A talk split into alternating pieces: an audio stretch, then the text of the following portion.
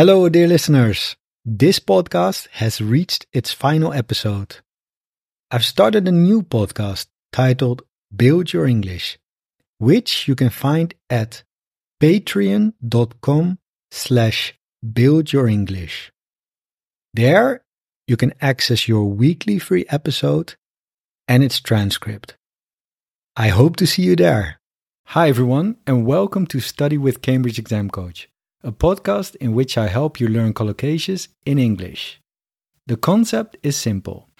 I study collocations every day for about 30 minutes, and twice a week I'll share with you at least 25 collocations that I've learned. All this is done to help you speak and write English in a more natural and accurate way. To study collocations thoroughly, I use the Collocations in Use textbook series from Cambridge University Press and also the Oxford Collocations Dictionary, as well as Google Search.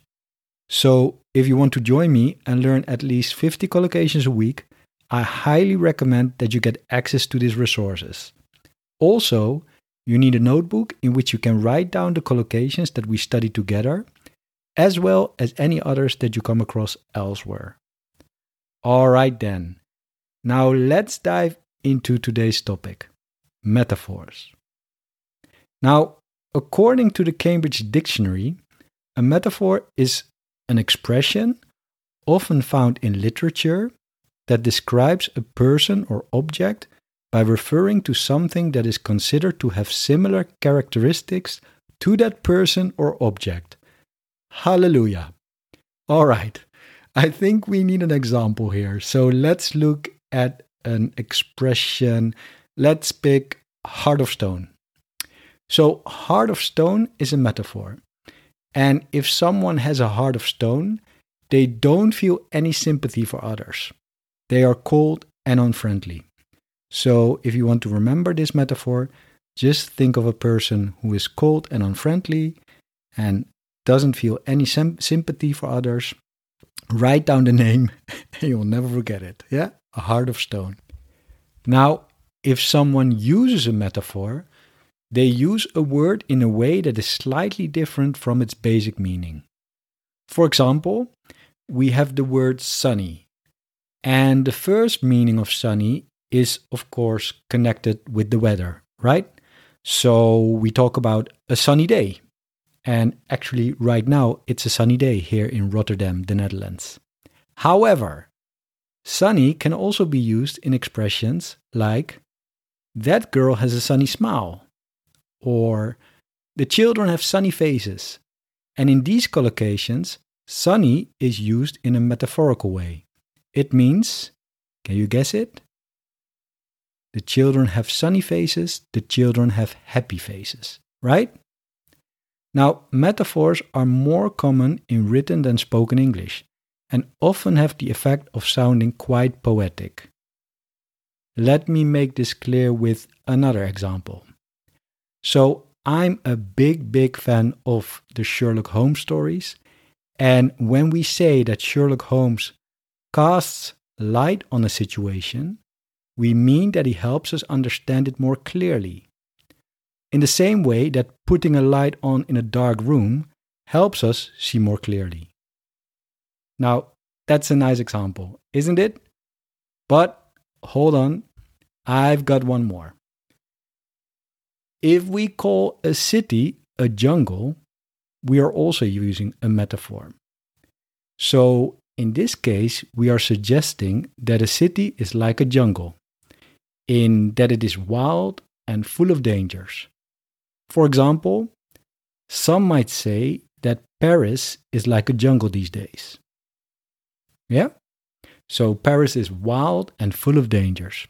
I don't know if that's true. Some people might say that. All right, then. Let's talk about some common metaphorical concepts in English. What, Kristian? okay, let me explain. Many words in English are so frequently used in a metaphorical way that English speakers may no longer notice that they are metaphors. Yeah? So I'm going to give you some examples. Intelligence and understanding are equated with light.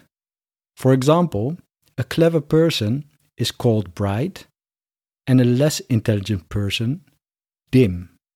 So a dim person or a bright person.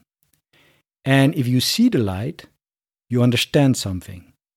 Now, personally, I use this phrase quite often when I understand something after a while. Ah, now I see the light. You can hear me say that quite often.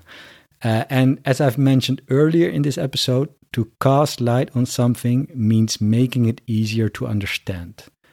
So, the discovery of the king's letters has cast light on his troubled relationship with his wife. Intensity of feeling or passion is equated with temperature.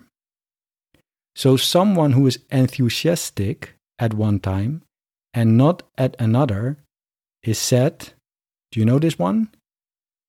Is said to blow hot and cold. To blow hot and cold. Personally, I've been blowing hot and cold about going back to Prague in the second half of 2022. If someone is hot headed, then they react quickly on the base of their feelings without thinking first. Do you know such a person? An example sentence uh, My manager is a hot headed person. Yeah? And if you call someone cold hearted, then you think they are without feeling. Do you know such a person? I mean, this really helps if you think of those people and you try to apply these metaphors to those people. You really remember the metaphors uh, much easier. Anyway, um, let's uh, continue with the movement of people or traffic, and that is equated with the movement of water. So we can, for example, talk of people flooding or trickling out of the concert hall.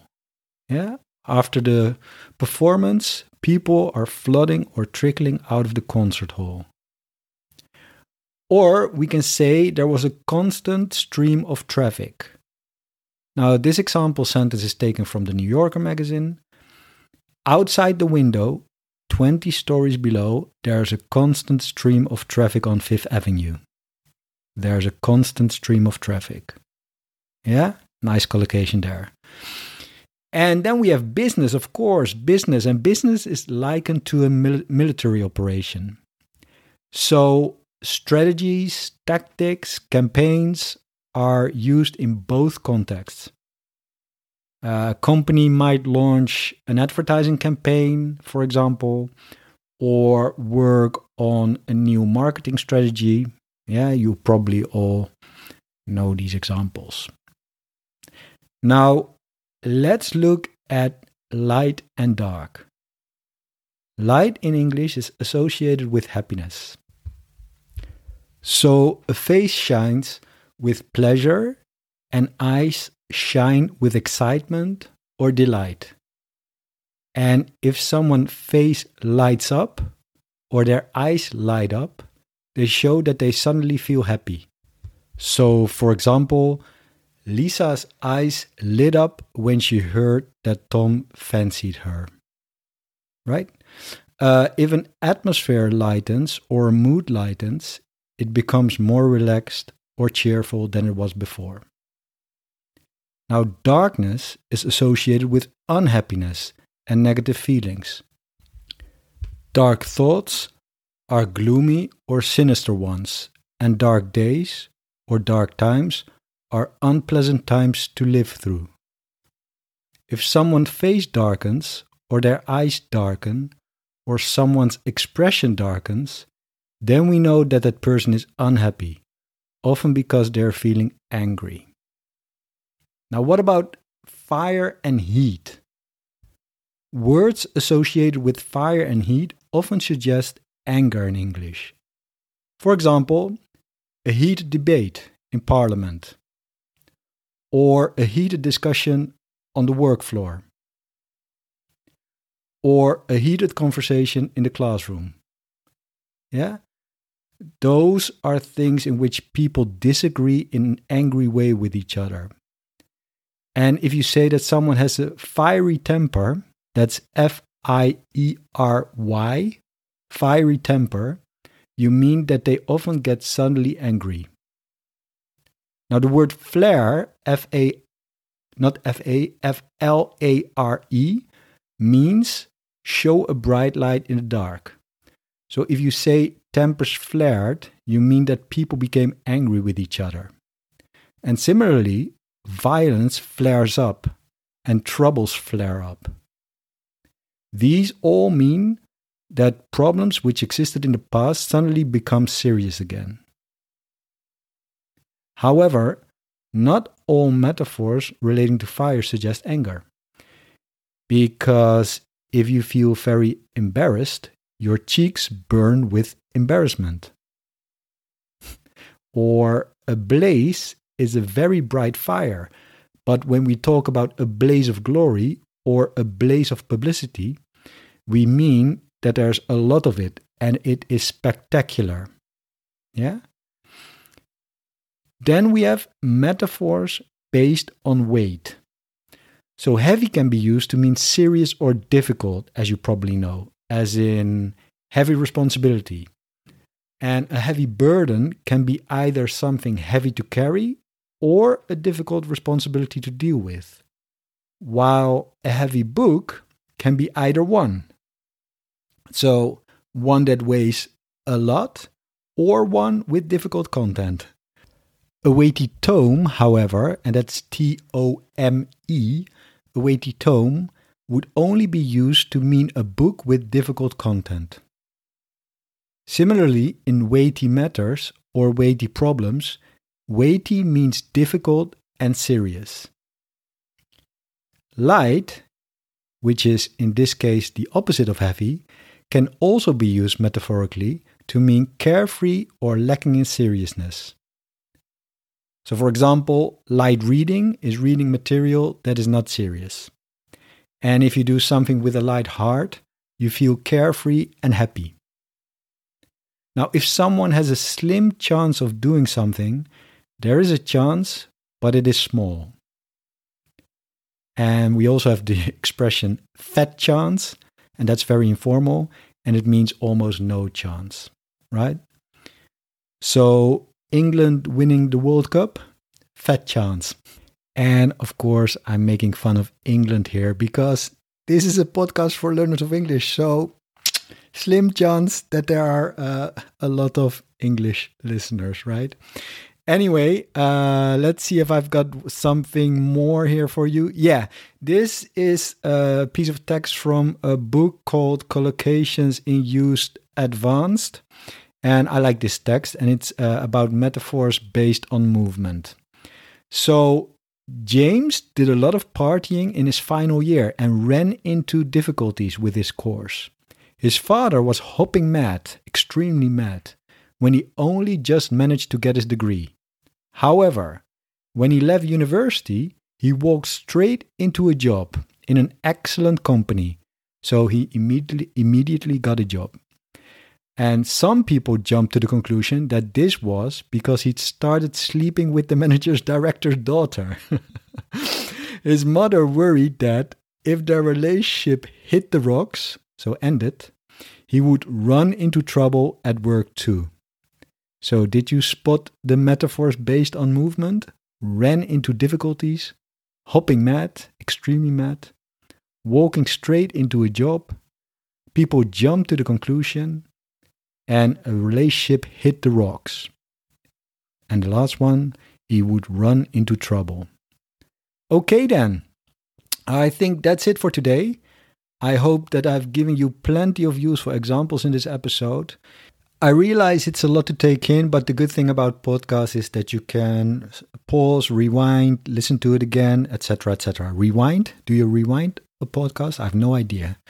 Now I'm again showing my age. We used to rewind tapes.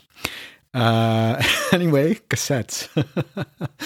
All right, that's it. Um, one, I think, to be honest, to be honest, I bet you could start a successful podcast centered around this topic. I mean, one could easily make hundreds of episodes around metaphors in English. And in fact, I believe I've just shared a bright idea. Do you remember that one?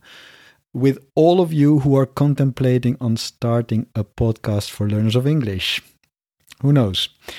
In the next episode, I'll give you more examples of metaphors and we'll be doing a gap fill exercise so that you can practice a bit more. All right?